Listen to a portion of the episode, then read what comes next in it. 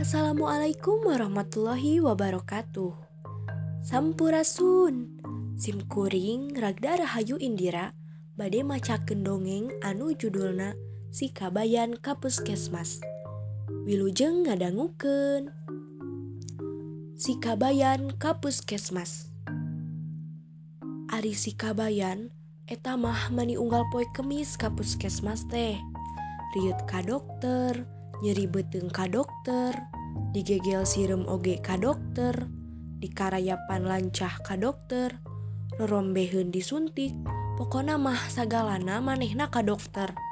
Ayeuna du karek naon geus aneprok deui wae di Puskesmas. Cek dokter, aya naon deui wae maneh Kabayan? Cek si Kabayan, ehehe, taeun sumuhun bade nyuhunkeun landong.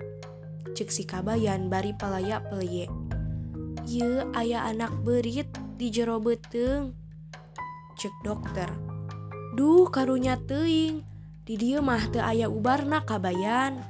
Cing cobaan ayeuna mah neureuy anak kucing hirup-hirup supaya eta anak beurit anu di jero beuteung teh ditewak.